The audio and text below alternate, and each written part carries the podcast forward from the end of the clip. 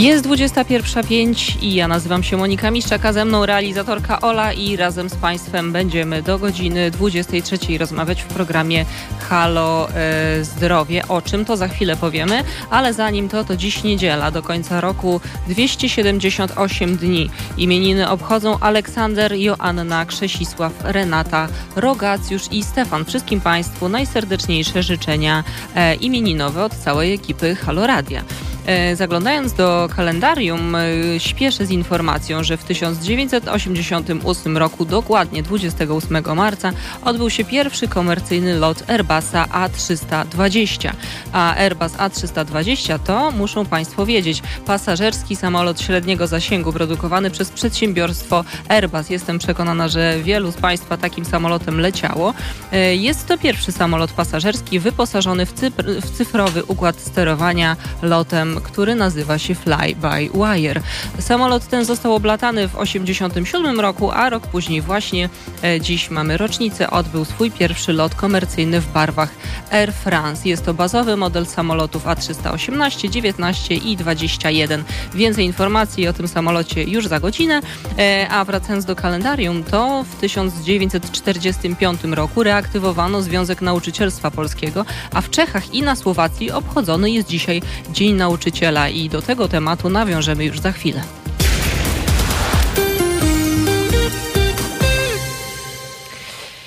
I właśnie w programie Halo Zdrowie dzisiaj będziemy o nauczycielach rozmawiać, o szkole, o szkole online, e, o tym, jak radzą sobie z tą sytuacją nauczyciele, jak radzą sobie uczniowie e, i e, uczniowie mam na myśli tutaj od najmłodszych lat już klasy 1-3, a także starsze dzieciaki. Pamiętajmy o tym, że są one aktualnie w domach zamknięte. Uczniowie klas 1-3, którzy po zakończeniu ferii zimowych powrócili do szkół, do nauki stacjonarnej. E, teraz e, na mocy aktualnie obowiązujących obostrzeń e, związanych z pandemią koronawirusa po raz kolejny przejdą na nauczanie zdalne. Minister Adam Niedzielski przekazał, że ten typ nauki potrwa przez najbliższe trzy tygodnie do 9 kwietnia, bo jak wiemy, taki mały przerywnik 10 kwietnia wirus będzie w odwrocie. On to już zapowiedział, także nie ma się co bać, ale do 9 kwietnia, przynajmniej do 9 kwietnia dzieci będą siedziały w domu domach, a nauczyciele będą z nimi komunikować się e, zdalnie. E, minister Niedzielski dodał także, że po Wielkanocy rząd prawdopodobnie podejmie decyzję o powrocie nauczania e, w trybie hybrydowym, także nic fantastycznego się niestety nie wydarzy. Wszystkie dzieci bardzo chciałyby już wrócić do swoich kolegów, do koleżanek, do chodzenia mm, do szkoły, do klas, do spędzania czasu razem i w trakcie lekcji, zajęć pozalekcyjnych, a także w trakcie przerw. E, myślę, że nauczyciele podzielają ten pogląd, ale o to wszystko zapytamy naszych dzisiejszych gości. W pierwszej godzinie programu porozmawiamy z psychologami, panią, Justynak Antolak, panią Justyną Antolak-Szymańską i panem Rafałem Prusinowskim. E, państwo są psychologami z pogotowia psychologicznego. E, pani Justyna e, dodatkowo działa w pogotowiu Niebieska Linia, a pan Rafał Prusinowski jest koordynatorem grantu naukowego Opus 12 profesor Brzezickiej na Uniwersytecie SWPS. I z panią Justyną i z panem Rafałem porozmawiamy o tym, E, jak lockdown i pandemia zmieniły codzienne funkcjonowanie dzieci i młodzieży e, na podstawie badań psychologicznych i wyników tych badań, jakie są już opublikowane i co e, psychologowie o tym mogą powiedzieć już z punktu widzenia naukowego, to właśnie w pierwszej godzinie, a w drugiej godzinie porozmawiamy z panią Hanną Buchner. Pani Hanna jest nauczycielką, trenerką nauczycieli, a także współzałożycielką firmy szkoleniowej dla szkół i nauczycieli Styki. I z panią Hanną ugryziemy ten temat tak bardziej od strony zawodowo-nauczycielskiej, od strony praktycznej, jak nauczyciela widzą dzieci, jak nauczyciele odnajdują się w tej sytuacji już po roku takiej pracy, gdzie są obciążeni naprawdę wieloma dodatkowymi obowiązkami i trudnościami także z komunikacją z dzieciakami. O tym wszystkim e, w programie Halo Zdrowie dzisiaj. Ja czekam na Państwa komentarze na żywo na transmisji, przy transmisji YouTube i Facebooku, mailowo teraz małpahalo.radio, a także telefonicznie 22 39 059 22. Za chwilę e, usłyszą Państwo mnie, moją skromną osobę, a także panią Justynę Antolak-Szymańską i pana Rafała Prusinowskiego. Serdecznie zapraszam. 14 minut po godzinie 21. Program Halo Radio. E, program Halo Zdrowie w Halo Radiu. E, czekamy na Państwa komentarze na YouTube i Facebooku. Teraz małpa halo.radio to nasz mail antenowy, na który mogą Państwo swoje maile e, dotyczące tematyki programu wysyłać, e, a także numer telefonu 22 39 059 22 to numery, mm, numer cały czas aktualny i czekamy na Państwa komentarze również telefonicznie. I dzisiaj, tak jak już wcześniej zdążyłam Państwu zapowiedzieć, pochylimy się nad losem e, naszych dzieci. E, w związku z tym, że pogotowie psychologiczne e, jutro przygotowało na jutro taki cykl wykładów online dotyczący właśnie tego, co z naszymi dziećmi się dzieje, jak pandemia wpływa na ich emocje, jak to, że siedzą głównie przed komputerem, spędzają czas z rówieśnikami zdalnie, może wpływać na ich rozwój, na to, jak kształtują się ich emocje, jak e, ich zdrowie psychiczne na tym e, korzysta bądź nie. Także serdecznie Państwa zapraszam na ten cykl wykładów. Jeszcze dzisiaj w trakcie programu będziemy mówić o tym, co, gdzie, jak i kiedy. E, a ze mną są już Państwo Justyna Antolak-Szymańska i pan Rafał Prusinowski, którzy jutro o 12 zrobią wykład pod tytułem Jak lockdown i pandemia zmieniły codzienne funkcjonowanie dzieci i młodzieży. E, I będzie to przegląd badań na ten temat, ale dzisiaj w programie Halo Zdrowie taka mała zajawka, mówiąc kolokwialnie, e, tego tematu, bo jak wiemy, mm, jak śpiewała Majka Jeżowska, wszystkie dzieci nasze są, e, więc my w programie Halo Zdrowie również o dzieciach rozmawiać chcemy i wydaje mi się tak zupełnie prywatnie, że to bardzo ważny temat, dlatego że dotyczy każdego z nas, dotyczy wszystkich dzieci, dzieci w naszym kraju, więc y, mm, wydaje mi się, że warto ten e, wieczór przeznaczyć na trochę bardziej świadome rozwijanie e, tego tematu. E, witam serdecznie naszych gości, pani Justyna Antola-Krzymańska i pan Rafał Prosinowski. Czy my się słyszymy? Tak, słyszymy. Dzień dobry. Słyszymy. E, wszyscy, którzy oglądają nasz stream na YouTube, widzą teraz panią Justynę i pana Rafała, a także mnie, e, więc e, bardzo mnie cieszy, jeżeli ktoś z państwa chce dołączyć, to zapraszamy do komentowania. Drodzy państwo, bardzo dziękuję za mm, przyjęcie zaproszenia do mojego programu i chciałam państwa zapytać na wstępie, żebyśmy zaczęli tak właśnie omawianie tych wyników badań, które państwo przygotowali Mm, od y, takiego tematu dosyć ogólnego, czyli od zdrowia psychicznego. Jakie zmiany powstały w obszarze zdrowia psychicznego, jakie zmiany się ujawniają już na tym etapie, mm, powodowane właśnie obecną sytuacją?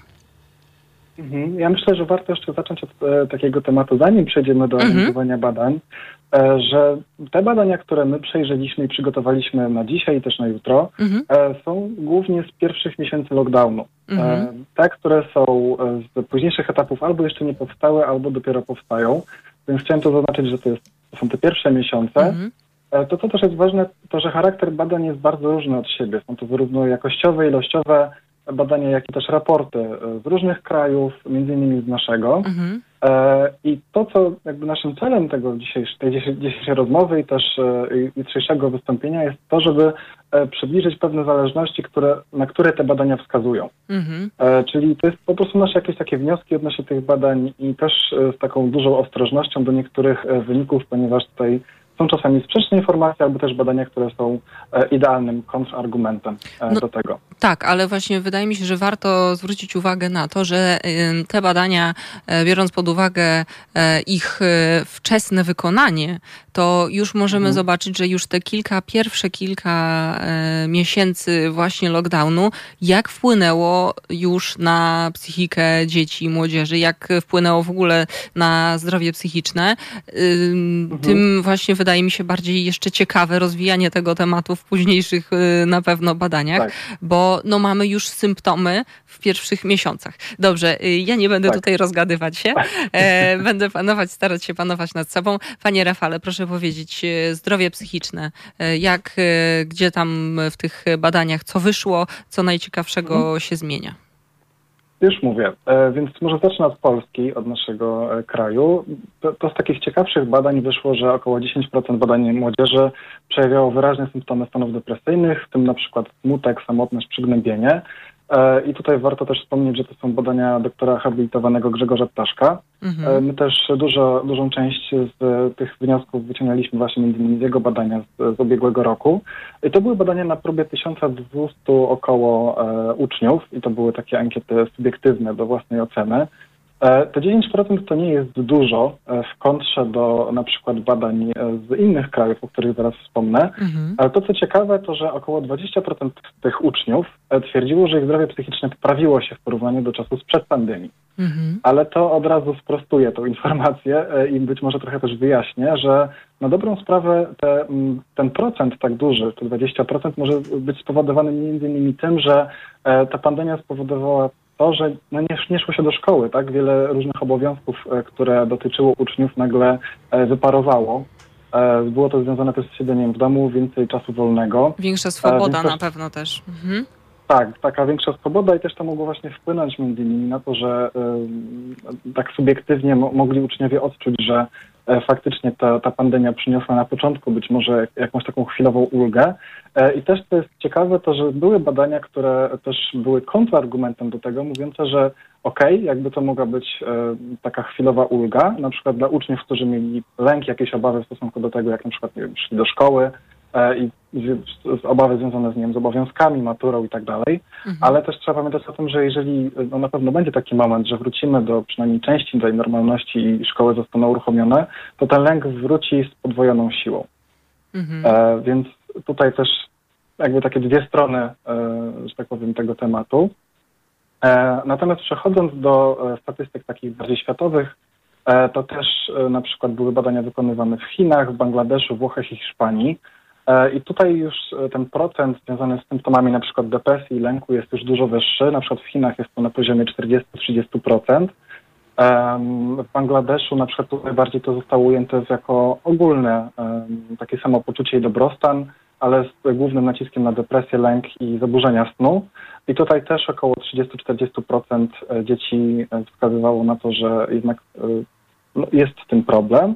Natomiast jeżeli chodzi o Włochy i Hiszpanię, to tutaj też um, dość, dość spore są te procenty. Tutaj natomiast było bardziej e, większe skupienie na trudnościach z koncentracją na poziomie 80%, nuda 50%, wrażliwość 40%, niepokój, nerwowość, samotność i zamartwianie się między innymi.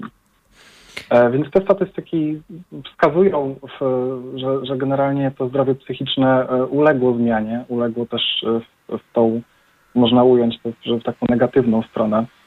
Mhm. E, I też e, były ciekawe badania, jeszcze tak tylko jeszcze wrzucę odnośnie generalnie lęku też w Polsce na próbie tam 2,5 tysiąca e, osób. tutaj była rozpiętość akurat nie tylko zwracano uwagę na dzieci, ale też na dorosłych i tu był minimalny wiek 16, maksymalnie 84. I tutaj 71% ankietowanych w różnym stopniu wykazywało lęk, o różnym stopniu natężenia. Więc jakby widać, że, że to zdrowie psychiczne uległo zmianie i też ta pandemia jednak, jakby nie patrzeć, jest y, taką sytuacją nagłą, która wprowadziła zmiany w naszym codziennym funkcjonowaniu. No właśnie, bardzo mnie interesuje. Oczywiście yy, nie oczekuję, że Państwo odpowiedzą na moje pytanie, dlatego że e, to jest takie już pytanie wymagające bardziej e, dogłębnych analiz i myślę właśnie teraz e, wykonywanych już po roku, ale powiedział Pan, że właśnie ten poziom lęku o różnym stopniu natężenia już e, się ujawnił wtedy w początkowych fazach. Interesowałoby mnie i mam nadzieję, że na przykład za rok od dziś spotkamy się mhm. w podobnym gronie i przedstawią Państwo nam również e, badania, które na przykład e, właśnie pokazują to, co się dzieje po roku. Bo e, mhm. nie wiem, może Państwo mają jakieś przeczucia co do tego, ale czy my się, my i nasze dzieci, czy myśmy się wszyscy przyzwyczaili do tego lęku, czy mamy jego mniejszy um, poziom, czy może to u niektórych właśnie przeszło na, tak, do takiej codzienności i gdzieś tam się kanalizuje w innych emocjach, a u niektórych na przykład może skutkować właśnie depresją, jeżeli ktoś gdzieś tam sobie z tym lękiem nie radzi? Mhm.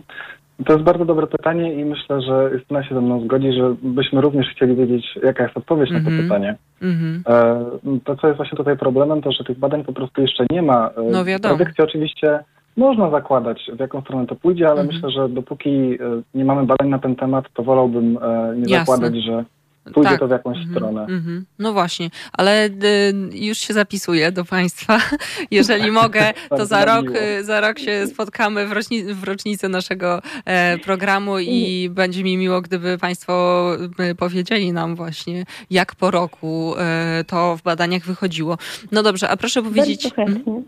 No bardzo dziękuję e, Pani Justyno, to się nagrywa, więc ja, jakby co to... Ja... Tak, tak. E, ja bym chciała mhm. tylko dodać taką informację, e, bo mówimy tutaj o badaniach, ale też widzimy w praktyce, jak to działa, tak, mhm. że jest zdecydowanie więcej osób, które poszukują naszej pomocy teraz, także wsparcia psychologicznego, mhm. które między innymi my zaczęliśmy jako pogotowie psychologiczne oferować e, bezpłatnie, ale też inne organizacje to robią. Także widać w praktyce już teraz, że, że te skutki pandemii jednak w tym obszarze zdrowia psychicznego no, są bardzo poważne i, i rzeczywiście będą wymagały zaopiekowania się na dalszym etapie też. E, tak, no ma Pani rację. Było to bardzo dobrze widać e, na przykład na, mm, w, przy okazji e, Międzynarodowego Dnia Walki z Depresją i tam wtedy przytaczaliśmy liczby, jak dużo ludzi w ogóle gdzieś tam poszukuje tej pomocy, ale jest w ogóle niezarejestrowana, nie ujęta w statystykach, bo gdzieś tam poszukują tego na własną rękę, a widać to bardzo dobrze po um, ilości leków antydepresyjnych na przykład sprzedawanych w Polsce i to jest wtedy policzalne. Więc y, temat y, mhm. absolutnie dotyczy bardzo dużej y, liczby osób i niestety, tak jak pani mówi, e, będzie pewnie jeszcze więcej. A proszę powiedzieć, jak badania nad relacjami z rówieśnikami, z bliskimi, co tutaj e, udało się ustalić już na tym początkowym etapie pandemii? Te badania, wyniki, e, które przejrzeliśmy, są dosyć spójne. E, mhm. Rzeczywiście jest tak, że dzieci i młodzież e, wskazują jako kwestię absolutnie priorytetową te utrudnienia i to, co się pojawiło, czyli to pogorszenie jakości relacji rówieśniczych. Mhm. Faktycznie w wielu badaniach, e, zarówno w Polsce, jak i za granicą, e, pojawiły się takie informacje. W jednym z badań nawet 78% mm, badanych podkreśliło, że ten problem jest dla nich e, albo bardzo mocno uciążliwy, albo mocno uciążliwy. Mhm. I co ciekawe, tak jak myślimy o dzieciach i młodzieży, mówimy o tym pokoleniu Z, które niejako żyje w online od urodzenia, okazało się, że przeniesienie tych kontaktów z przyjaciółmi do internetu nie jest satysfakcjonujące. E, że mimo wszystko ten internet nie jest w stanie zastąpić takiego bezpośredniego spotkania, tak? które, mhm. które pozwalało też na spędzanie czasu w inny sposób niż siedzenie przed ekranem komputera. Także też tutaj widzimy taką, e, taką zależność, że młodzież jest bardzo zmęczona. Będziemy może o tym też wspominać na konferencji, ale może dzisiaj nam się też uda parę słów o tym powiedzieć, jak się mhm. zmieniło spędzanie czasu wolnego. Mhm. Tak, i też, też pozwolę sobie wtrącić, że y, też były takie dość ogólne badania y, odnośnie samej komunikacji, jak maseczki wpłynęły na, na naszą taką codzienną komunikację i w ogóle też taka komunikacja bezpośrednio y, przez internet, tak, w formie też wideo, czy też nie, że jednak no, nasza, nasz komunika, nasza komunikacja i generalnie komunikaty międzyludzkie no, też opierają się na komunikacji niewer, niewerbalnej, tak, pozawerbalnej. Mm -hmm. E, więc kiedy się ją odbiera, jakby te komunikaty są e, inaczej odbierane w sposób różny. E, no i też to po prostu jest ograniczony po prostu kontakt i to też się przekłada mm -hmm. na między innymi ten, ten rówieśniczy kontakt, który w głównej mierze jest online. Mhm. Absolutnie. No też dodatkowo wydaje mi się, że na początku pandemii, jak jeszcze nie byliśmy opatrzeni z tym, że wszyscy chodzą w maskach, to mogło to też potęgować poziom lęku, e, mhm. bo no, nagle czujemy jakieś zagrożenie, wszyscy chodzą w maskach, czujemy się obco, czujemy się wyalienowani i tak jakby jeden drugiemu był absolutnie zagrożeniem, więc myślę, że tutaj też e, to się odbije, szczególnie właśnie na tych młodszych dzieciakach. Mm, mhm. a proszę mi powiedzieć, e, jeszcze przed przerwą, która za dwie minutki, jak to wszystko wpłynęło na zdrowie fizyczne, bo nasze dzieci tyją e, na potęgę i to już e, od wielu lat dietetycy i lekarze trąbią, że ilość cukru spożywana przez dzieciaki jest tragicznie wielka. No a tutaj siedzą przed komputerem. Wiem, że są jakieś WF-y online i tam ćwiczą, próbują coś tam robić, ale proszę powiedzieć, jak to na zdrowie fizyczne wpłynęło? Jakie są pierwsze doniesienia na ten temat? Tak, już, już z tych badań prowadzonych w czasie pierwszej fali mm, okazało się, że ponad 40% uczniów czuje się dużo gorzej albo, albo przynajmniej gorzej niż przed pandemią pod względem zdrowia fizycznego, takiego samopoczucia fizy ruchu fizycznego. E, więc można powiedzieć, że rzeczywiście ten brak e, ruchu pogłębił się w trakcie lockdownu jeszcze, bo już wcześniej, tak jak pani zauważyła, e, był to problem. Mhm. Dotarłam też do takich najnowszych badań. One nie były na dużej grupie prowadzone, ale Uniwersytet Medyczny w Łodzi przepytał setkę dzieci, przebadał setkę dzieci w wieku od 7 do 15 lat. Od grudnia do lutego te badania trwały i stwierdził, że co trzecie z nich cierpi na skoliozę, a co drugie ma nadwagę lub otyłość. Więc to są takie liczby, które e, mimo, że to jest mała próba i może nie powinniśmy z nich mhm. jakichś wiążących wniosków wyciągać, to jednak no, dają taki sygnał, że coś złego się dzieje. Też jak patrzymy na e, czas aktywności fizycznej, e, który dzieci poświęcają na, na jakieś ćwiczenia czy, czy w ogóle ruch, to kilkukrotnie wzrosła liczba dzieci, które poświęcają na aktywność fizyczną mniej niż 30 minut dziennie. Natomiast e, Światowa Organizacja Zdrowia, aktualizując swoje wytyczne w listopadzie zeszłego roku, wskazała, że takim minimum dla dzieci to jest 60 minut dziennie. Mhm. Także e, no, myślę, że to wszystko dopiero będziemy widzieć, bo też już fizjoterapeuci na przykład zgłaszają takie, takie informacje, że do ich gabinetów przychodzą nienormalnie duże ilości dzieci, które mają problemy z wadami postawy, z bólami kręgosłupa, bólami głowy. Także to wszystko y, można wiązać z brakiem ruchu. Mhm. Y, drodzy Państwo, naszymi gośćmi są pani Justyna Antola-Krzymańska i pan Rafał Prusinowski, psychologowie z y, pogotowia psychologicznego i do naszej rozmowy o dzieciach i o tym, jak wpływa na nie e, pandemia, o tym, jak pokazu co pokazują pierwsze badania psychologiczne. Wracamy już za chwilę. Dziś niedziela, a od jutra, czyli od poniedziałku, bo od poniedziałku do piątku zapraszamy Państwa do stałego słuchania felietonistek i felietonistów Halo Radia. I y, pozwolę sobie skorzystać z okazji i e, poniedziałkowy rozkład jazdy przedstawić Państwu. E, otóż o godzinie 9.50 y, będzie felieton doktora Przemysława Witkowskiego. Godzina 12.50 to doktor Bartosz Fijałek. 10 minut przed godziną 15 usłyszą Państwo Igora Isajewa, a 10 minut przed godziną 17 felieton przedstawi Jarosław Gugała. I ja serdecznie Państwa na te felietony od poniedziałku do piątku w Halo Radio zapraszam.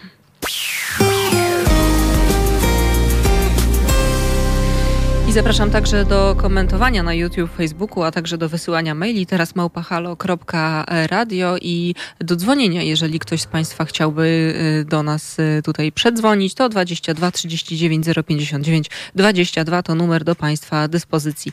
A naszymi gośćmi niezmiennie są y, pani Justyna Antola-Krzymańska, psycholożka w pogotowiu psychologicznym oraz konsultantka do spraw przeciwdziałania przemocy w pogotowiu Niebieska Linia i pan Rafał Prusinowski, również również psycholog e, z pogotowia psychologicznego, e, a także koordynator grantu naukowego Opus 12, profesor Brzezickiej na Uniwersytecie SWPS. E, przed przerwą rozmawialiśmy o tym, że mm, na początku pandemii wykonywane badania psychologiczne na próbach większych lub mniejszych dzieci i młodzieży zaczęły pokazywać niepokojące mm, sygnały o tym, że gdzieś tam pojawiają się y, objawy depresyjne u dzieciaków, y, problemy z koncentracją, y, że dzieci i młodzież zgłasza pogorszenie relacji rówieśniczych. I zakończyliśmy też dosyć smutną konstatacją o tym, że no, dzieci przestały się praktycznie ruszać,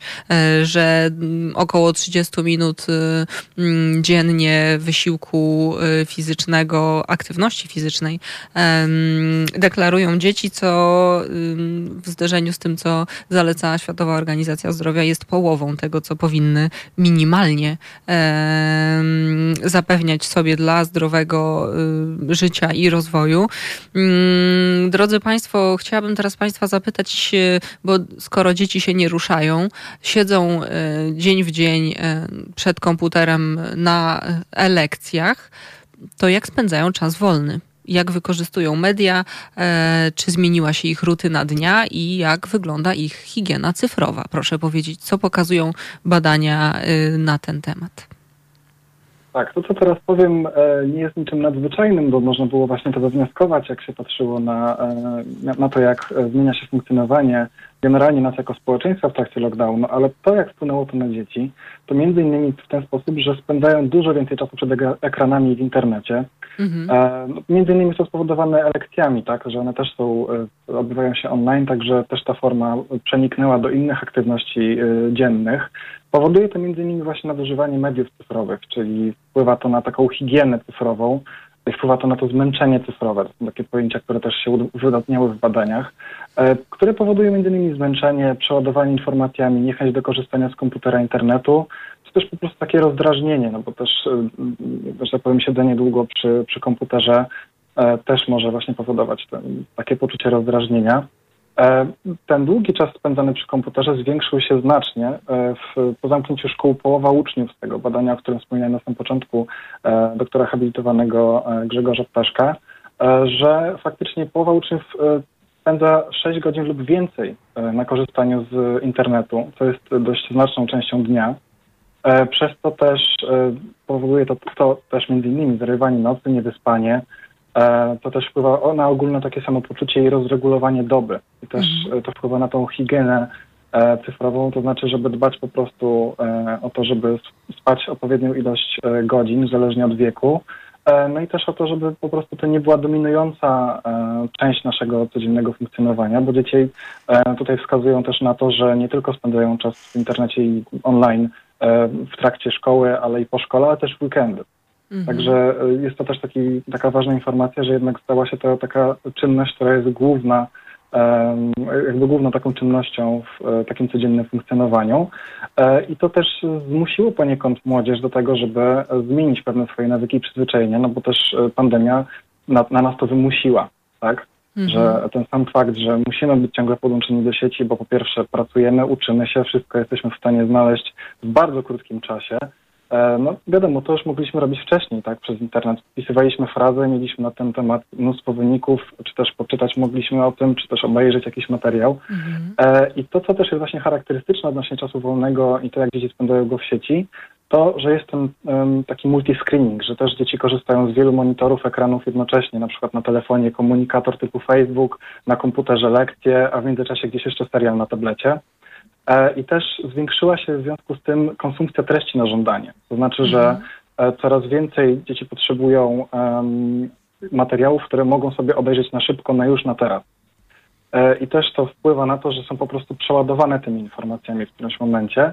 I też jest to pewną taką kontrą do tego, jak wyglądają lekcje. Tak? No bo w porównaniu na przykład do 15-sekundowego TikToka 45 minut lekcji na jeden temat wydaje się dość sporo. Więc e, warto też o tym pamiętać, że po prostu ta konsumpcja mediów wzrosła znacznie. Lockdown to jeszcze potęgował. E, no i też trzeba pamiętać właśnie o tym w sytuacjach takiego codziennego funkcjonowania i po prostu organizowania dnia, czy też po prostu lekcji. E, jeszcze tak e, przyszło mi na myśl pod kątem właśnie zdrowia, że. Mm, emisja y, światła niebieskiego, która, którą zapewnia nam komputer, tablet i telefon, jest bardzo szkodliwa dla naszych oczu, już pomijając fakt rozdrażnienia e, i tego, że nasz organizm y, dzięki światłu niebieskiemu e, myśli, że jest dzień, więc jeżeli o godzinie 23 gapimy się w telefon, to potem może mieć problem z zaśnięciem, e, ale myślę, że warto również sprawdzić pod kątem zdrowotnym, jak to się odbije potem na wadach wzroku i na komforcie życia życia tych dzieciaków, e, spędzanie wielu godzin dziennie e, patrząc w e, bliskiej odległości i to jeszcze w ekran emitujący światło niebieskie. Myślę, że tutaj też dla okulistów pole do popisu, żeby mm, zbadać ten temat. Przypominam, że naszymi gośćmi są państwo Justyna Antola-Krzymańska i pan Rafał Prusinowski, psychologowie z pogotowia psychologicznego, którzy przedstawiają aktualne, najnowsze wyniki badań dotyczących tego, jak pandemia, lockdown i e-nauczanie wpływa na dzieci i młodzież. Drodzy Państwo, właśnie chciałam teraz przejść już do tego nauczania zdalnego, bo Pan Rafał wcześniej wspomniał o tym, że spędzanie czasu wolnego powoduje też przeładowanie informacjami, że ta konsumpcja treści na żądanie mm, rośnie, więc gdzieś tam cały czas mamy te bodźce zapewnione bardzo, e, my i nasze dzieci. E, jak w tym wszystkim nauczanie zdalne, bo jeszcze wcześniej wspomnieli Państwo o tym, że e, bardzo dużo badanych zgłasza problemy z koncentracją. I jak w tym wszystkim ta szkoła ma się odbywać? Proszę powiedzieć, jak badania odzwierciedlają właśnie ten aspekt. Badania akurat w obszarze edukacji są e, dosyć bogate, ale rzeczywiście e, tam jest parę takich wiodących nurtów, które się ujawniają. Jednym z nich e, jest na pewno ta przeładowana podstawa programowa. Mhm. To, o czym było, była mowa i jest mowa przy każdej tak naprawdę reformie edukacji a e, skonfrontowany z e, nauczaniem zdalnym dodatkowo problem się spotęgował, ponieważ e, przekazanie tej wiedzy, która już była trudna do przekazania w ławce, przekazanie online, szczególnie dla nauczycieli, którzy początkowo nie byli przygotowani do nauczania online, jest bardzo trudne i też dla dzieci oczywiście przyjęcie tej wiedzy w takiej ilości, proszę zauważyć, jak teraz są lekcje już prowadzone, tak? Jakby szkoła się przeniosła jeden do jednego do, do internetu. Czyli jeżeli dzieci miały lekcje kiedyś od godziny 8 do 15.30, tak teraz siedzą przed ekranem w tych godzinach.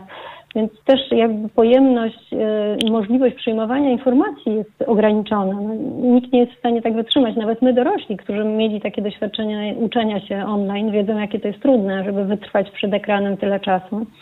Także jednym e, elementem będzie na pewno ta podstawa programowa. Natomiast e, też problem dostępności uczniów i ich rzeczywiście obecności na tych lekcjach e, jest kolejnym takim obszarem, który, który bardzo jest widoczny w badaniach. Takie pojęcie ukuto zdalnych wagarowiczów które z jednej strony w pierwszym okresie pandemii polegało po prostu na tym, że niektórzy uczniowie wypadli z systemu. Mhm. E, czyli e, nauczyciele nie byli w stanie do nich dotrzeć, nie było wiadomo, czy nie mogą się łączyć z lekcjami, czy w ogóle ze szkołą odsyłać prac, dlatego że nie mają dostępu do sprzętu na przykład elektronicznego, czy dlatego, że są niezaopiekowani w jakiś sposób e, nikt nie wie, co się z nimi dzieje. Z drugiej strony też przez to, że, że odbywa się to w spokoju, tak, z sytuacji takiej, gdzie możemy ją jakoś zaaranżować, zdarza się, że uczniowie po prostu włączają się na lekcję, po czym wyłączają dźwięki i kamerę i idą spać. Mhm. To, to troszeczkę nawiązuje do tego, o czym mówiliśmy, o, tych, e, o tym e, używaniu e, sprzętu i tym zaburzeniu rytmu dobowego, które też powoduje to, że dzieci się nie wysypiają prawidłowo. Więc y, korzystają z tego, że ich nie widać y, i też nauczyciele są trochę bezsilni, y, bo nie mają obowiązku uczniowie z różnych powodów włą włączać tych kamerek, mogą nie być gotowi. Także, czy chociażby dlatego, że nie chcą siebie pokazywać, ale też swojego otoczenia. Więc mhm. tych aspektów nauczania zdalnego jest naprawdę bardzo wiele. No właśnie i y, mam takie wrażenie, że im dalej w las, tym więcej drzew i cały czas gdzieś tam zamiast dochodzić do jakichś prostych wniosków i rozwiązań, to cały czas pojawiają się kolejne y, kłopoty, bo mm, też nauczyciele zgłaszają takie y, właśnie problemy, że no wiadomo, jeżeli dziecko ma e, własny pokój, własny komputer, to jest łatwiej e, to wszystko ogarnąć i nawet komunikować się z tym dzieckiem. Problem polega zaczyna się wtedy, kiedy rodzina jest wielodzietna, mamy gdzieś tam mniej urządzeń niż trzeba, mamy mniej pomieszczeń niż trzeba, e, a w tle gdzieś tam jeszcze bawi się jakieś młodsze dziecko, albo mamy mm, rzeczywistość, której e, nie chcemy pokazywać w szkole, bo się na przykład zwyczajnie, e, najzwyczajniej w świecie jej wstydzimy i wtedy kontakt na pewno z takim dzieckiem jest utrudniony. O tym myślę porozmawiamy w, drugim, w drugiej części programu. A chciałam Państwa jeszcze na koniec zapytać, właśnie, jak w tym wszystkim pomóc y, naszym dzieciom w tym trudnym czasie. E, bo mam takie wrażenie, że nauczyciele stają na głowie, też nie mają łatwej sytuacji, nikt y, tak naprawdę im nie pomaga w tym wszystkim się odnaleźć. E, no, dzieci mogą często liczyć na mm, pomoc swoich rodziców, ale też nie zawsze i nie cały czas. I jak w tym wszystkim e, znaleźć jakąś drogę do sukcesu? E, tutaj generalnie zachęcałbym też e, zarówno rodziców, jak i nauczycieli e, do zapoznania się z różnymi poradami, jakie ma na ten temat UNICEF. Mhm. Mają różne ciekawe rozwiązania. Mm, to, które my wybraliśmy, które też przedstawimy na jutrzejszej konferencji, to jest między innymi właśnie pięć porad Roberta Jenkinsa z UNICEF-u. Mhm. I w tych, w tych pięciu poradach zawiera się między innymi planowanie rutynowych czynności wspólnie z dziećmi. To się głównie dotyczy młodszych dzieci, ale tych starszych również, żeby po prostu zaplanować sobie dzień, że rano coś się dzieje, w południu, wieczorem. I żeby też rozdzielić między obowiązkami typu szkoła, pomiędzy aktywnością fizyczną, a pomiędzy też tym, e, żeby to dziecko miało czas na odpoczynek albo też na kontakt z rówieśnikami. E, drugą poradą jest otwarta rozmowa na temat emocji, trudności dnia codziennego, żeby pozostawać w kontakcie po prostu, że jak się dziecko czuje, też jaki ma po prostu, nie wiem, może własny plan, własny pomysł, e, też odnośnie planowania przyszłości. To też jest bardzo ważny aspekt obecny, no bo jednak ten lockdown i pandemia sprawia, że trudno tą przyszłość sobie zaplanować. Mhm. E, trzeci punkt to niespieszenie się. To jest, w, przepraszam za dosłowne tłumaczenie, ale to oznacza w gruncie rzeczy zarządzanie czasem e, na odrobienie lekcji, naukę, zabawę i odpoczynek, ale na e, zasadach takich, żeby właśnie mieć na uwadze to przeładowanie informacjami, żeby się nie spieszyć, żeby ten plan rozplanować tak, żeby było na wszystko czas. Mhm. E, kolejnym punktem jest chronienie dzieci online. Tutaj jest wiele zagrożeń związanych z tym, e, co może się stać, na przykład e, z, z tym, że dziecko kliknie na jakiś nieodpowiedni link, albo też na przykład zostanie nagrane na elekcji i jej na przykład wizerunek zostanie gdzieś udostępniony. Tutaj też jest dużo materiałów w internecie, gdzie rodzice mogą się zapoznać z tym, jak, jak chronić swoje dziecko online, ale to nie jest na zasadzie zakazów, tylko bardziej po prostu takiego bezpieczeństwa i rozmowy z dzieckiem na ten temat. Mhm. I ostatni po prostu być w kontakcie z placówkami edukacyjnymi czy też profesjonalnymi typu psychologowie, e, bo jakby nie patrzeć, też dziecko żyje w, e, w takim, e, że tak powiem, środowisku właśnie też społecznym, że rodzice, nauczyciele i też w przypadku tym akurat jednostki zewnętrzne typu psycholog są istotne, żeby po prostu to dziecko mogło być, żyć po prostu w takim do, dobrostanie. Tak, żeby sobie po prostu nawzajem pomóc. E, czyli krótko mówiąc, trzeba trzymać rękę na pulsie, znaleźć czas, e, żeby mm, z dzieckiem pogadać, żeby e, monitorować tę sytuację. Drodzy Państwo, gdzie jutro, jak można usłyszeć Państwa wykład, jak na tę konferencję dotrzeć? To bardzo szybciutko proszę powiedzieć. Może Pani Justyna zareklamuje. Tak, wszystkie, wszystkie informacje na temat i naszych działań, a szczególnie jutrzejszej konferencji możecie Państwo znaleźć na naszej stronie internetowej, ale też na naszych profilach na, w mediach społecznościowych, na Facebooku i na Instagramie. Pogotowie psychologiczne zapraszamy jutro od rana do wieczora, szczególnie na popołudniową też część, gdzie będą panele, w których będą głos zabierali zarówno uczniowie, jak i nauczyciele, jak i rodzice. Także myślę, że to też dodatkowo oprócz e, przeglądów badań i innych wystąpień naszych będzie bardzo ciekawe. No i ja również dołączam się do tego zaproszenia. Pogotowie psychologiczne, tam e, na stronie można znaleźć odnośnik do tego wydarzenia, e, a Państwo Justyna Antola-Krzymańska i Rafał Prusinowski, którzy byli naszymi gośćmi, jutro o 12 w samo południe przedstawią e, szerzej to, co dzisiaj Państwu próbowaliśmy przekazać. Do naszej rozmowy wracamy już za chwilę, a Państwu serdecznie dziękuję za rozmowę i mam nadzieję do usłyszenia za rok. Wracamy za chwilę, 21.47. Godzina 21.52, czyli za 8 minut e, w Halo Radio będą wiadomości, potem prognoza pogody, a potem druga część programu Halo Zdrowie, w którym dzisiaj rozmawiamy o tym, jak na nasze dzieci wpływa lockdown, wpływa pandemia, jak e, radzą sobie one e, z tym, że głównie siedzą przed komputerem, przed ekranem telefonu i przed tabletem. Mm, w pierwszej części naszego programu, chwilę temu, naszymi gośćmi gośćmi byli e, pani Justyna Antola-Krzymańska i pan Rafał Prusinowski z Pogotowia Psychologicznego, którzy jutro e, wezmą udział w wydarzeniu online pod tytułem Gdzie są teraz nasze dzieci. E, to wydarzenie od rana mm, przez Pogotowie Psychologiczne jest w internecie do zobaczenia. Będą informacje, myślę, bardzo potrzebne nam, żeby się w tej sytuacji odnaleźć. Mm, I za chwilę chwilę będziemy rozmawiać z panią Hanną Buchner, która jest nauczycielką, więc temat nauczycieli będziemy szerzej rozpatrywać w kontekście właśnie lockdownu, pandemii i mm, relacji z uczniami, ale piszą państwo komentarze i pani Kasia napisała, nauczyciele chyba na głowę upadli. Z każdego przedmiotu dzieci dostają codziennie rozbudowane zadania, oni sobie siedzą w domu, a dzieci same mają sobie przyswajać nowy materiał. Szok. No niestety, nie każdy rodzic ma czas, żeby mm, usiąść z dzieckiem i y, przegadać y, rzeczy, których dziecko nie rozumie, albo nie zrozumiało, albo nie nadąża z jakimś tematem. Y, wcześniej psychologowie tutaj nam zasygnalizowali temat tego, że podstawa programowa jest przeładowana, a to przeładowanie teraz jeszcze w trakcie pandemii i w trakcie zdalnego nauczania jest jeszcze bardziej uciążliwe, jeszcze bardziej widoczne. Mm, więc y, no, sytuacja nie jest łatwa. E, mam takie poczucie też, że rodzic, kiedy nie ma czasu, e, bo na przykład musi pracować albo jest na tyle zajęty, że nie może y, temu dziecku poświęcić tyle czasu, ile by chciał, może też się zmagać z poczuciem winy, że moje dziecko gdzieś tam siedzi za ścianą, nie ogarnia zupełnie tego, co się mu tam e, przez ten ekran y, tłumaczy, mm, a ja nie mogę z tym nic zrobić. I myślę, że negatywne skutki pandemii będą odczuwalne nie tylko u dzieci, ale także u rodziców. E, czekam na Państwa komentarze e, na YouTube i Facebooku, a także dalej na maile. Teraz małpahalo.radio e, i telefony 22 39 059 22. A tak jak wspomniałam wcześniej, do rozmowy o nauczycielach z nauczycielami i o zdalnym nauczaniu wrócimy już za chwilę.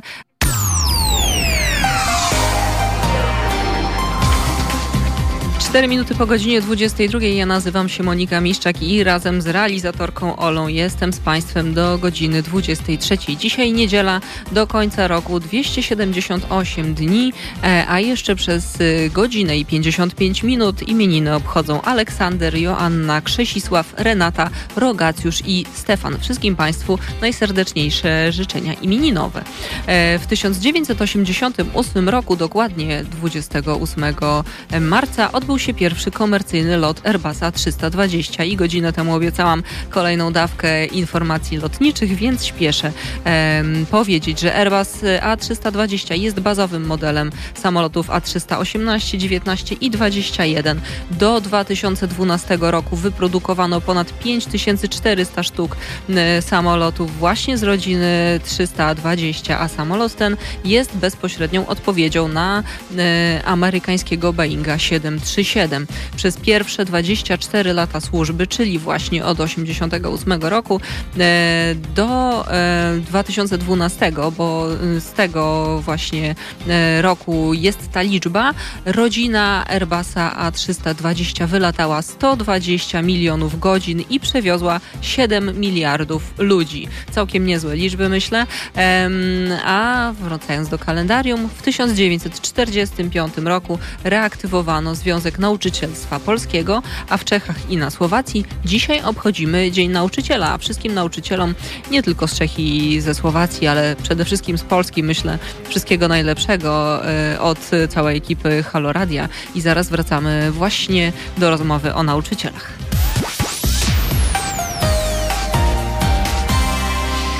A zanim wrócimy do rozmowy o nauczycielach, to chciałabym, żebyśmy chwilę pochylili się nad wtorkiem, bo wtorek to dzień, w którym e, na antenie Haloradia są felietony, które od poniedziałku do piątku na antenie Haloradia mogą Państwo usłyszeć, a we wtorek o godzinie 9.50 e, swój felieton przedstawia profesor Tadeusz Bartoś. Godzina 12.50 to Marek Czyż, godzina 14.50 to profesor Marcin Matczak, a 10 minut przed godziną 17 usłyszeć usłyszą Państwo ukochaną naszą y, haloradiową profesor Ewę Pietrzyk-Zieniewicz. Mówię ukochaną, bo wiem, że Państwo jako słuchacze Haloradia e, uwielbiają Panią profesor, więc jeśli mało Pani profesor po niedzieli, e, po niedzielnym programie, to zapraszam Państwa we wtorek o 16.50.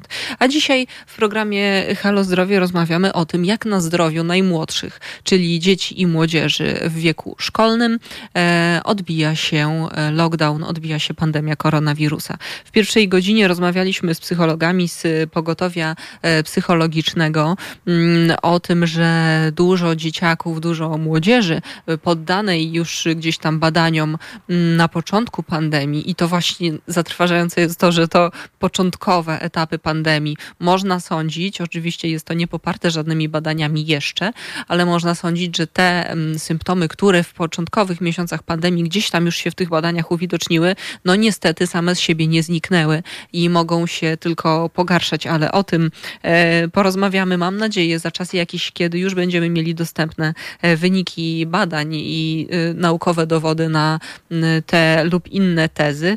Mm, a teraz chciałabym w tej godzinie programu porozmawiać właśnie stricte o tym, jak całą sytuację widzą nauczyciele, jak całą sytuację widzą dzieci, bo zdalne nauczanie to jest ciężki orzech do zgryzienia, myślę, dla wszystkich zaangażowanych stron i dla instytucji rządowych, które muszą e, tę podstawę programową jakkolwiek przygotować, jakkolwiek przygotować tę maturę, która w tym roku będzie. E, dodatkowo nauczyciele, którzy zostali obarczeni odpowiedzialnością za dzieci, które uczą i dodatkowo jeszcze muszą pokonać wszystkie bariery technologiczne i starać się zainteresować te dzieci, które siedząc godzinami przed komputerami mogą mieć problemy z koncentracją, co rzeczywiście mm, również wychodzi właśnie w badaniach psychologicznych. W pierwszej godzinie mówiliśmy o tym, że w jednym z badań nawet 80% y, badanych y, zadeklarowało, że ma problemy z koncentracją podczas takiego dnia mm, nauki zdalnej. Więc y, o tym wszystkim porozmawiamy z panią Hanną Buchner, nauczycielką, trenerką nauczycieli, a także współzałożycielką firmy szkoleniowej dla szkół i nauczycieli Styki. E, I właśnie Styki Styki przygotowują szkolenia, o tak, dla nauczycieli i dla szkół. E, one mogą pomóc w tym, żeby w naszej szkole y, gdzieś tam usprawnić komunikację między nauczycielami, komunikację z, mm, z uczniami i żeby to wszystko lepiej działało w tej jakże trudnej e, sytuacji.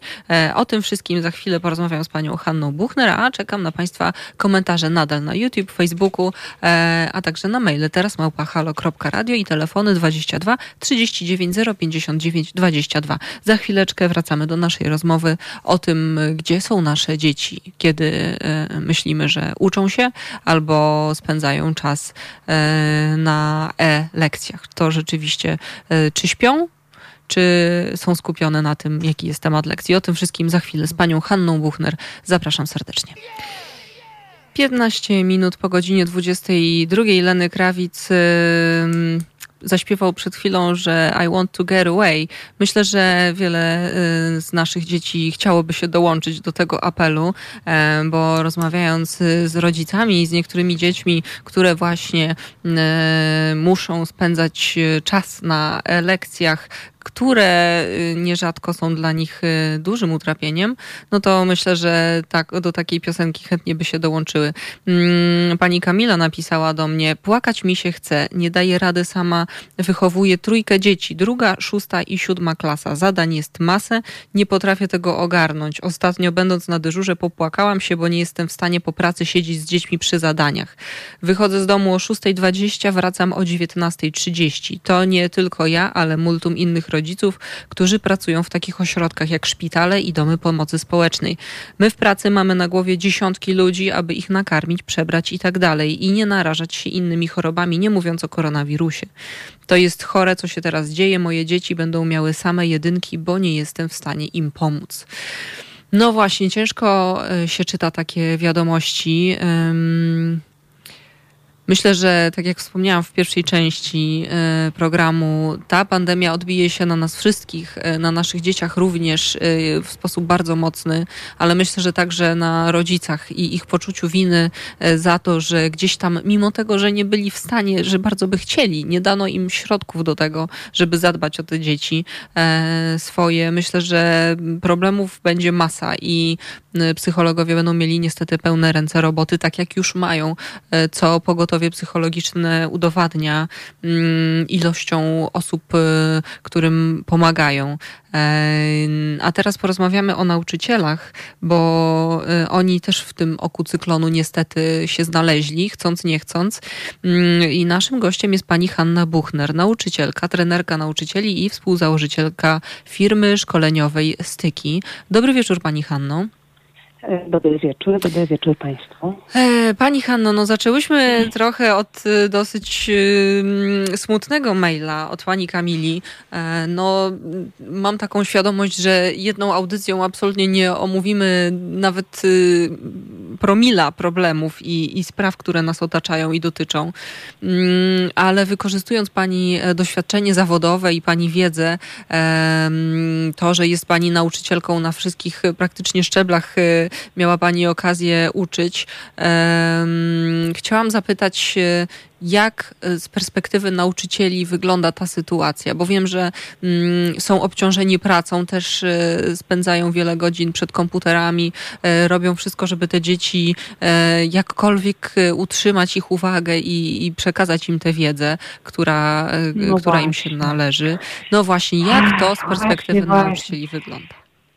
To, to, myślę, że ciężko jest w ogóle mówić o perspektywie nauczycieli, y, bo, bo jest nas bardzo dużo, uczymy bardzo różnie, bardzo, mm, dzieci w bardzo różnym wieku, więc trudno mówić, że wszyscy będziemy mówili jednym głosem, więc ja sobie y, dzisiaj pozwolę mówić y, w swoim imieniu mm -hmm. i być może, może w trochę w, w imieniu nauczycieli, mm, którzy jutro będą uczestniczyli w tym naszym panelu nauczycielskim, ponieważ mm -hmm. ich zdanie już poznałam i wiem, jak to wygląda. Mm -hmm. My nie zajmujemy się na co dzień badaniami ale oczywiście śledzimy, jak to wygląda, a przede wszystkim widzimy, co się dzieje, co się dzieje z dziećmi. E, I to ten obraz rzeczywiście jest taki, e, on, on jest ponły, to mm -hmm. wszyscy wiemy. No tak, ale... To, to, to, to, co, mhm. piszą, to, co piszą tutaj słuchacze, mm, to, to jakby mm, chyba, chyba ta grupa nauczycielska e,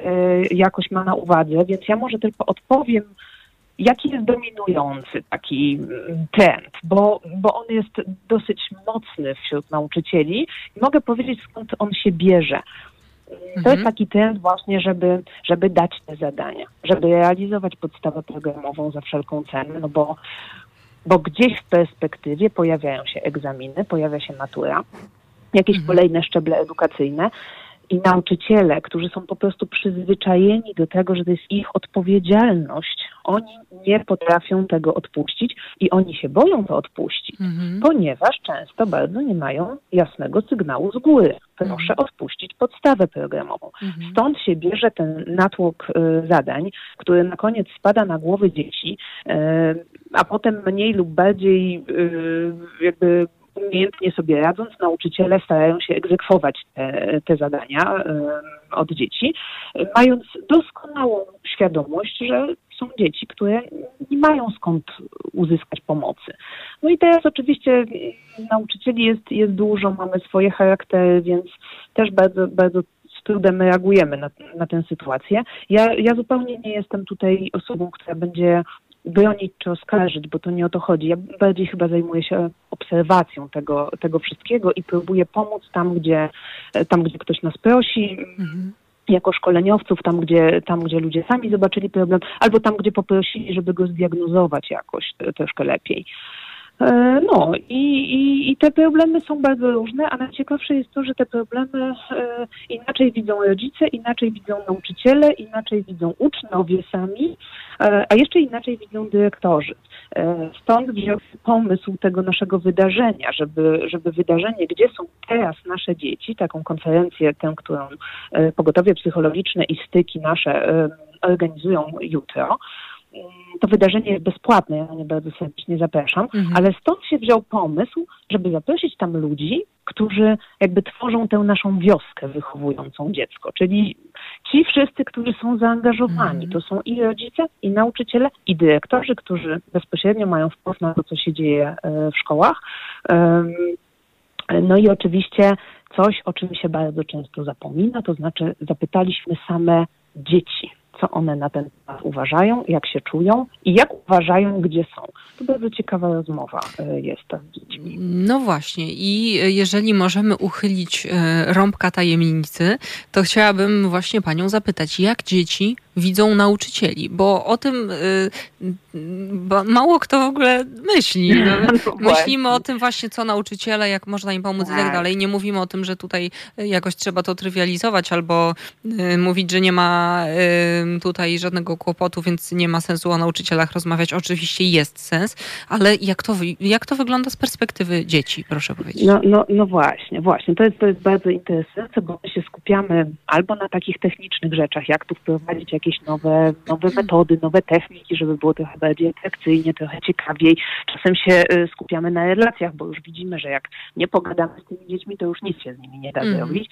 E, czasem się człowiek skupi na zadaniu, to jest już najgorzej, bo teraz powinniśmy na ludziach się skupiać, a nie na zadaniach. No i wtedy to już w ogóle leci wykład, zadania, które dziecko ma wykonać e, i, i młodsze dziecko wtedy tym jest bardziej e, zagubione. Natomiast, mhm.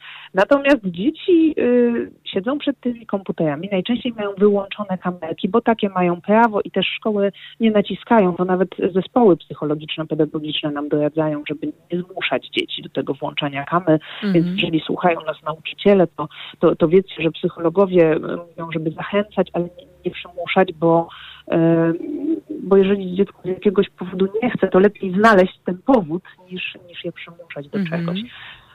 A dzieci mówią ni mniej, ni więcej, że no właśnie, właśnie, że że my się dwoimy i tylimy, a dzieci się przede wszystkim nudzą. I ta nuda nie wynika tak do końca z tego, że nudna jest geografia czy historia. Ta nuda wynika przede wszystkim z tego, że wszystko jest przewidywalne że mhm. znaczy te, te, dzieci mówią na przykład w tej rozmowie swojej, one poruszały takie wątki, że um, im się nie chce wstawać z łóżka i przebierać z piżamy, bo dzień i tak nic nie przyniesie. Mhm. On przyniesie jakieś trochę tam bujania się z tymi nauczycielami przez pierwszą połowę dnia, no a potem to już, to już nic nie przyniesie. Więc jakby tutaj nic już nowego się nie wydarzy, to po co w ogóle ten dzień zaczynać? Jakby no to są takie trochę skrajne postawy, ale, ale myślę, że jeżeli my jako nauczyciele popełniamy jakieś grzechy, a popełniamy ich wiele, e, to grzechem numer jeden w tym online jest, e, jest nuda. Mhm. To, że to jest tak przewidywalne, tak powtarzalne i że to, co powiedzieliście wcześniej, w pierwszej części rozmowy, dzieci nie są w stanie wysiedzieć 45 minut, tak jak w szkole, nawet to może by jeszcze tam, nie wiem, ktoś się powygłupia, zawsze ktoś puści jakiś śmieszny liścik, coś, coś się tam w tej klasie dzieje, jakieś życie tam jest, więc nawet jak ten nauczyciel ludzi niemiłosiernie, bo już sam się za, zaplątał, ja wiem, co mówię, bo ja uczę historii i czasem tak potrafię się zaplątać w jakieś nie najciekawsze dywagacje. Sama się na tym łapię, bardzo się pilnuję. E, ale dzieci potrafią w to wprowadzić życie. One mhm. sobie zawsze znajdą coś wesołego.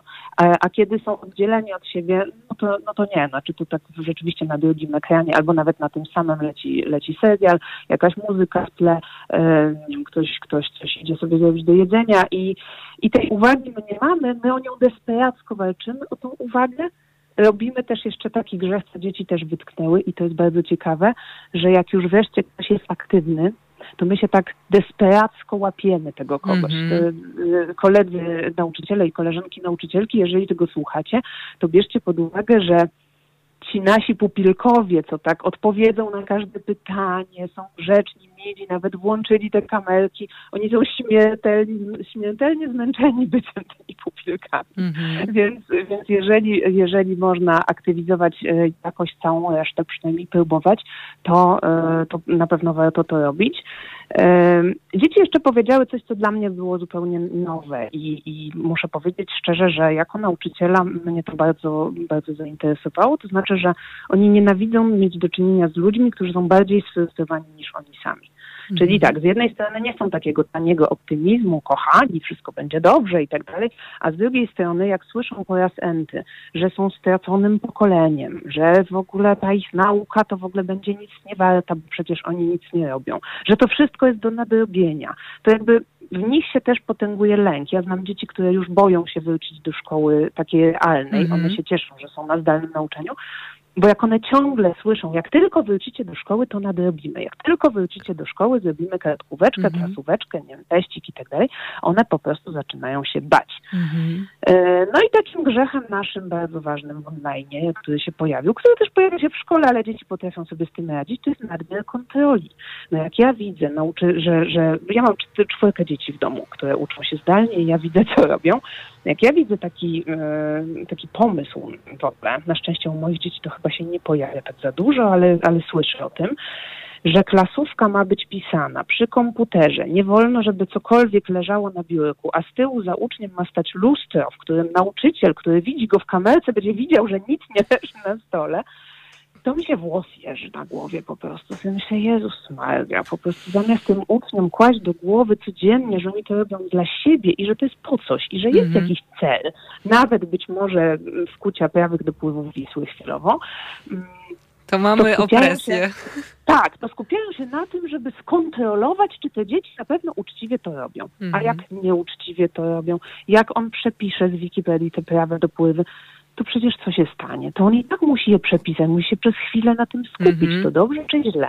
No, z mojej perspektywy dobrze, tak? Mm -hmm. ale, ale wiem, że nauczyciele y, działają tak, że, że, że tam ten nadmiar, y, nadmiar kontroli się, y, się pojawia. No i, no i oczywiście dzieci mają swoje też lęki z którymi też muszą sobie jakoś radzić, czy będę przygotowany do matury. To dokładnie jest ten sam lęk. Z jednej strony nie mają siły robić, nie chce im się, odwalają te prace, a z drugiej strony boją się, boją się egzaminów, boją się właśnie tego wracania do szkoły i tego, no tu wreszcie sobie posprzątamy, mhm. wreszcie zrobimy porządki. I im dłużej to trwa, no szczerze to tak, to tak jakby wiadomo było, że coś się nawarstwia, tak? Nie wiem, jakiś mhm. bałagan, jakaś stajnia ołgierza, którą trzeba będzie posprzątać.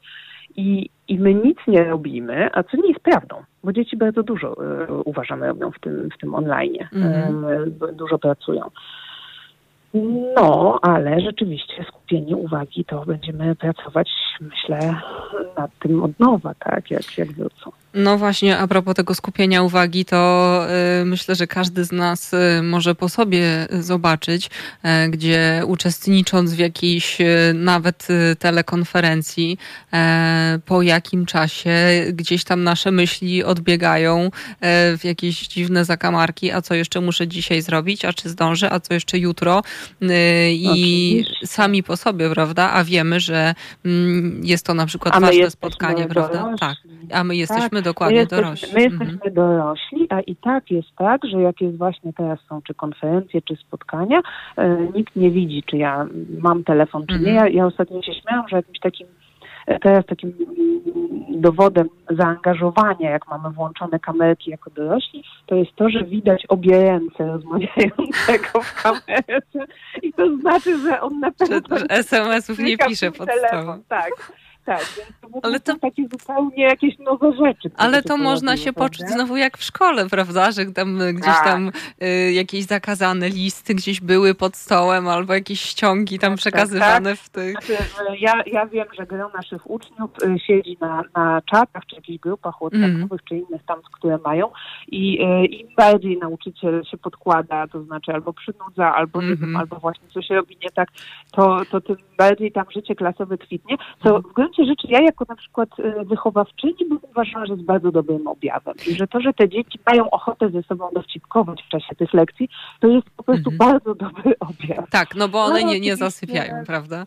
No y, właśnie, tak. Pani Hanno, za, za, mhm. za, chwilę wrócimy do naszej rozmowy. Naszą e, gościnią jest pani Hanna Buchner, nauczycielka, trenerka nauczycieli, a także współzałożycielka firmy szkoleniowej dla oświaty Styki. E, I z panią Hanną wrócimy właśnie właśnie do rozmowy za chwileczkę o tym, e, co dobrego daje e, to, że dzieci sobie śmieszkują podczas e, lekcji gdzieś tam na jakiejś WhatsAppowej grupie. Wracamy za chwilę.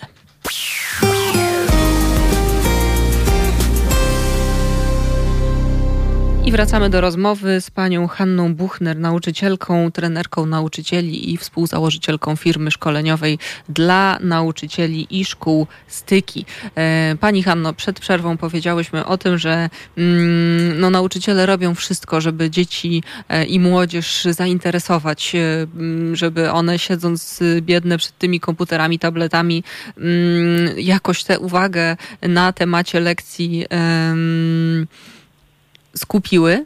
E, a proszę powiedzieć, bo jeszcze e, napomknęłyśmy, że e, w trakcie lekcji gdzieś tam są odpalone komunikatory, jakieś Whatsappy, Facebooki i tak dalej i dzieci żywo komentują to, tak, co się tak, tak. dzieje. Tak, to, to, mhm. to, widać nawet na tych, jeżeli mają włączone kamerki, mhm. to to widać. Że się na przykład tak uśmiechają w jednym zaczynają, czasie. Tak, zaczynają się wszyscy śmiać, no to wiadomo już, że coś po, po, poza nauczycielem mhm. na pewno się odbywa. No właśnie, a proszę powiedzieć, czy myśli Pani, że to może im trochę ułatwiać przetrwanie całej tej sytuacji, że jesteśmy oddzieleni, ale gdzieś tam te e, międzyludzkie nasze mm, y, zależności, relacje pielęgnujemy i gdzieś tam, myślę, te grupki takie, jak zawsze w szkole były, y, to, to, się tworzą i, i są podtrzymywane, że im to po prostu pomaga w tej sytuacji gdzieś tam przetrwać jakoś. Tak, zdecydowanie to jest mhm. strategia e, dzieci na przetrwanie, ale mhm. to jest taka strategia, którą tak z punktu widzenia nauczyciela, jak, jak patrzę, to bardzo fajnie jest e, wykorzystać e, do pracy z nimi, mhm. dlatego że to ogarnięcie 30 osób, tak, włączonych online, nawet niech one włączą te kamerki, to to, to jest 30 maleńkich kwadracików z maleńkimi twarzami. Mhm. W zasadzie już nie wiadomo, kto ma mówić, jak ma mówić, więc tak naprawdę to ja bym bardzo zachęcała nauczycieli do popróbowania, jeżeli jeszcze tego nie, nie robią. To jest bardzo proste technicznie i, i nie ma już z tym, z tym kłopotu, do bardzo częstej pracy w grupach. To jest taka jedyna rzecz, która rzeczywiście dzieci e, mocno aktywizuje. Mm, tutaj właśnie mm, tutaj z, z przykładu mojej córki, która opowiadała o tym, jak przyszła nowa pani od angielskiego u nich w szkole i, i, i nikt się nie włączał. W ogóle mm. nikt się nie włączał, to tak jakby nie, nikogo nie było. No i ona tam mhm. na początku desperowała, um, robiła to co, to, co wszyscy, no może ktoś odpowie, a, a bardzo proszę odpowiedzieć, a bardzo proszę się włączyć. No takie groźby, czy, czy, czy jakaś taka atmosfera nagonki, to na pewno nie, nie pomaga. Natomiast jak zaczęła ich dzielić bardzo często, nawet trzy razy w ciągu 45-minutowej lekcji, na grupy, po 5 minut, po 7 minut, że oni coś przegadali w cztery osoby, w trzy osoby, potem powiedzieli, co im wyszło, e, mhm. to nagle się okazało, że oni też ze sobą są. E, w trzy osoby łatwo się zobaczyć, łatwo się usłyszeć i można e, nawet właśnie się powygłupiać, a przy okazji tą odpowiedź do ćwiczenia jakoś tam sobie ustalić. I te mniejsze grupy wyraźnie sprawdzają się lepiej mhm. w pracy dzieci takiej online, więc im częściej, tym lepiej. To jest coś, co na pewno dzieciom bardzo pomaga. E, bardzo pomaga im coś, czego my jako nauczyciele nie do końca potrafimy. To jest podejście bez, bez presji, e, bez takiego bez właśnie tej kontroli i presji, bez takiego wiecznego mówienia, że, że tu coś marnujemy. Marnujemy czas, marnujemy to, marnujemy tamto. Ja nawet moim własnym dzieciom mówię, to jest czas e, stracony z wielu punktów widzenia i zyskany z wielu punktów widzenia. Takie umiejętności, jakie w tej chwili mają czwarto-piątoklasiści, to niedawno temu jeszcze to mieli pracownicy biurowi na takim, że tak powiem, stałym kontakcie właśnie z internetem i tak mhm. dalej. No przeciętny człowiek takich nie miał. Oni wejdą na rynek pracy, to nie, to nie jest tak, że to są byle jakie umiejętności. To jest bardzo dużo umiejętności mm. ważnych. Mm. Więc myślę sobie, że powtarzanie im też tego, że oni e, nabywają tych umiejętności, tych kompetencji, że to nie jest nieważne, że oni umieją obsłużyć te wszystkie komunikatory. To jest ważna kompetencja dla nich. Mm, no i, i to jest bardzo ciekawe, co dalej, bo, bo dalej dorośli twierdzą, że jak najczęściej pytać dzieci, jak się czują, jak najczęściej o nie tam zadbać, dowiedzieć się, co u nich słychać i tak dalej. Same dzieci mówią, nie chcemy już tekstów motywacyjnych, nie chcemy, żeby ktoś nas wiecznie pytał, czy nie jesteśmy w depresji, mm -hmm. bo się mhm. czujemy jak pacjenci psychiatryczni wtedy. Myślę, że prawda, jak to zazwyczaj z prawdą bywa, gdzieś e, leży dokładnie po środku, to znaczy trzeba bardzo dużo e, uwagi na nich zwracać i bardzo dużo się interesować. No, nauczyciele, z którymi, z którymi ja rozmawiam w tym panelu, który jutro będzie prezentowany, to są nauczyciele, którzy po prostu swój prywatny czas nieomal poświęcają, e, którzy mają zezwolenie od dyrektorów na to, żeby, żeby mniej się skupiać na podstawach programowych, dużo bardziej na relacjach. I to są ludzie, którzy no, potrafią wziąć za telefon, po prostu wydzwaniać do, do rodziców, co się dzieje z tym uczniem, który się nie włącza na lekcje, e, umawiać się z nimi 15 minut przed lekcjami po to, żeby ich zobaczyć, żeby po prostu się dowiedzieć, co, co u nich słychać no i to są tacy wychowawcy, bym powiedziała, z, z powołania. Myślę, mm -hmm. że ci wychowawcy z powołania też teraz mają e, bardzo, bardzo dużo pracy. Dzieci mówią, my nie jesteśmy źli tylko dlatego, że nic teraz nie robimy. To jest taki chyba prawie, że dosłowny cytat. Oni oni też nie są, oni też mówią, nie chcemy być tacy czarno-biali. To, że mhm. czasem coś robimy bardzo intensywnie i się zaangażujemy, to nie znaczy, że jesteśmy dobrzy, ale to, że potem nic nas nie obchodzi przez tydzień, też nie znaczy, że jesteśmy źli mm, i tak nas nie klasyfikujcie, bo, bo po prostu raz mamy motywację i energię, e, a raz nie. I myślę, że to, co, to jest dokładnie to samo, co przeżywają dorośli. To, to nie jest, e, to nie działa jakoś inaczej przy, przy dzieciach. Nawet przy mhm. małych dzieciach to widać. No i, i, i, wszystko to, co im może pomagać, takie drobne nawet y, przyjemności, to, to się tak wydaje. Dzieci najpierw to uważają, że to jest takie trochę na siłę, jak nauczyciel, nie wiem, przerwie lekcje e, i całkiem dużym dzieciom już zaleca, że mają, nie wiem, poskakać przed tym komputerem, tak? A na koniec to są właśnie takie rzeczy, które trochę, trochę tego napięcia y, zdejmują. Nie wiem, ja jestem w ogóle takim nauczycielem, który jest wrogiem prac domowych, wrogiem tego, żeby dziecko samo siedziało z problemem w domu. E, ja wolę, żeby oni coś przeczytali, przyszli z pytaniami na, na zajęcia.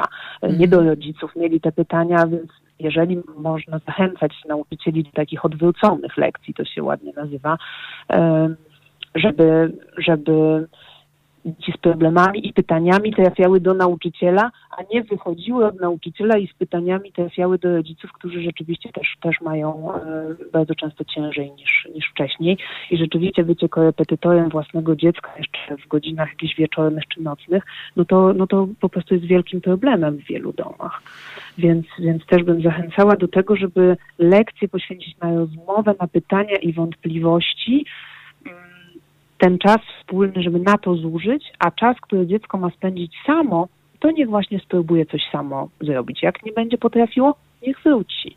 Mhm. No ale to są, to są takie, takie nasze właśnie jak, jak mam do czynienia z nauczycielami, jak ich zachęcam do tego dania większej wolności dzieciom, oni mówią, pani Haniu, no a, a podstawa, a wyniki, to tak łatwo sobie no. mówić, jak się nie ma egzaminu na głowie i tak dalej. Mhm. Wiadomo, że ta ósma klasa czy klasa maturalna, no oni są szczególnie poszkodowani, tak? Ale tu też trzeba brać pod uwagę, że dobrze by było, żeby nie było tak, że dziecko boi się zapytać, o co chodziło w pracy domowej mhm. i mm, no, no, nawet jeżeli to jest maturzysta, który się przygotowuje, on nie może żyć w lęku, że jak się przyzna, że nie umiał zrobić zadania, to dostanie jedynkę. No to jest droga donikąd, tak? Jeżeli chcemy pomóc dzieciom, to przede wszystkim bezpieczeństwo. To, że on mhm. wie, że może każde pytanie zadać, żadne pytanie nie będzie głupie. No właśnie, Pani mm. Hanno, jeszcze y, na koniec naszej rozmowy, e, bo tematów jest wiele i też mam takie poczucie no, niedosytu. To temat rzeka. Tak, e, szczególnie, że to tak temat raz aktualny, dwa palący, a trzy brzemienny w skutkach, e, bo to, że dzisiaj na przykład, nie wiem, nie zjedliśmy pięciu posiłków dziennie, nic nam w dłuższej perspektywie nie mm, napsuje w psychice i w naszym organizmie, a co codzienne właśnie gdzieś tam e, odczucia naszych dzieci, które raz, że w młodym wieku, a dwa, że tak silnie to wszystko odbierają i tak dłu przez długi czas, bo pandemia już e, niestety ponad rok e, nam towarzyszy, to myślę, że, że temat jest bardzo ważny i też właśnie brzemienny w skutki. Ale na koniec naszej rozmowy chciałabym jeszcze Panią zapytać, bo jest Pani współ, współzałożycielką firmy szkoleniowej Styki i wydaje mi się, że bardzo warto jest opowiedzieć o tym, e, co to za firma, jak mm, Państwo działają, po co Państwo powstali, jakie są założenia i jak Państwo mogą pomóc e, nauczycielom i szkołom. Proszę powiedzieć, e, co to są styki i z czym to się je. Dobrze, to może zacznijmy od tego, że założycielką e, firmy Styki jest Justyna Józefowicz.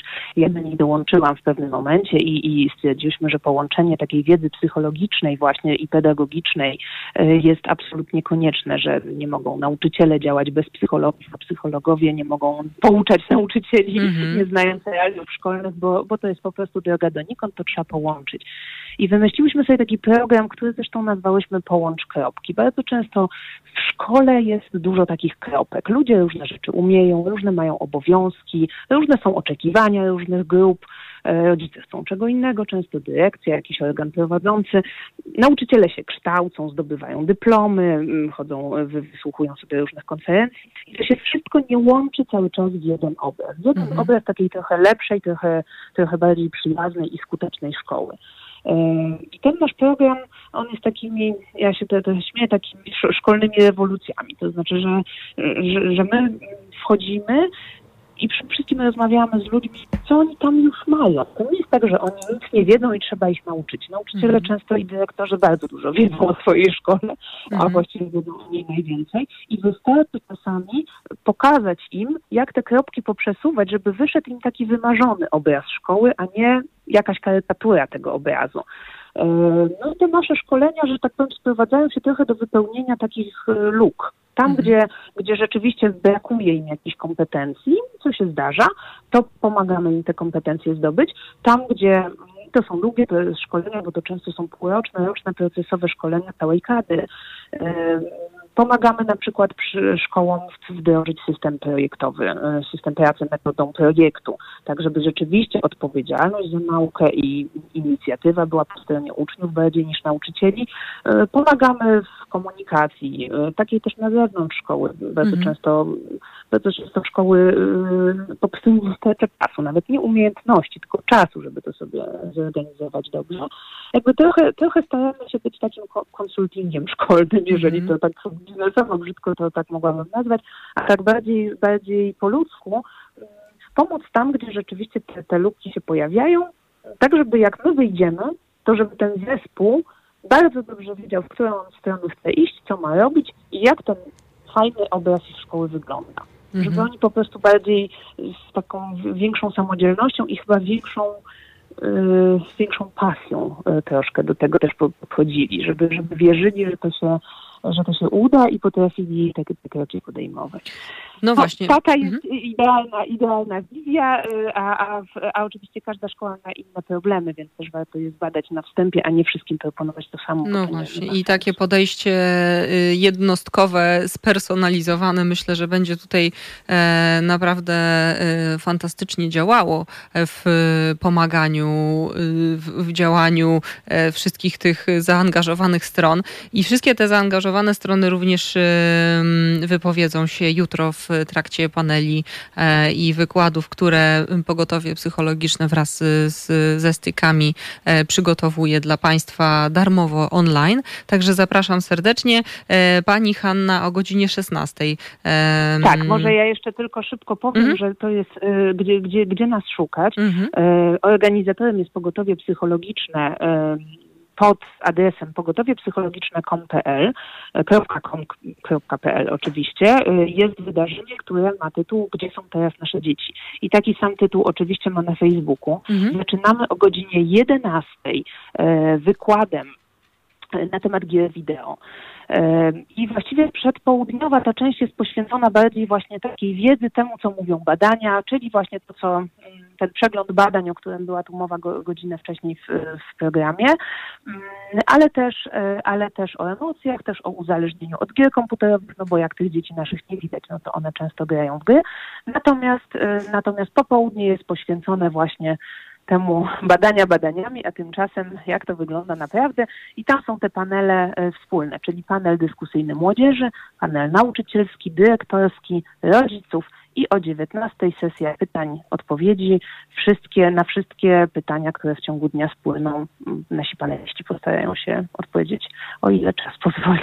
I mam taką nadzieję, że y, czas jeszcze pozwoli nam kiedyś, y, mam nadzieję nie raz, e, na antenie Haloradia porozmawiać o tym, jak nauczanie i dzieci i to wszystko z pandemią związane ewoluuje, bo mam taką świadomość, że no, skutki będą towarzyszyć nam przez y, wiele lat tego, co się teraz dzieje, tego, co doświadczamy my i nasze dzieci.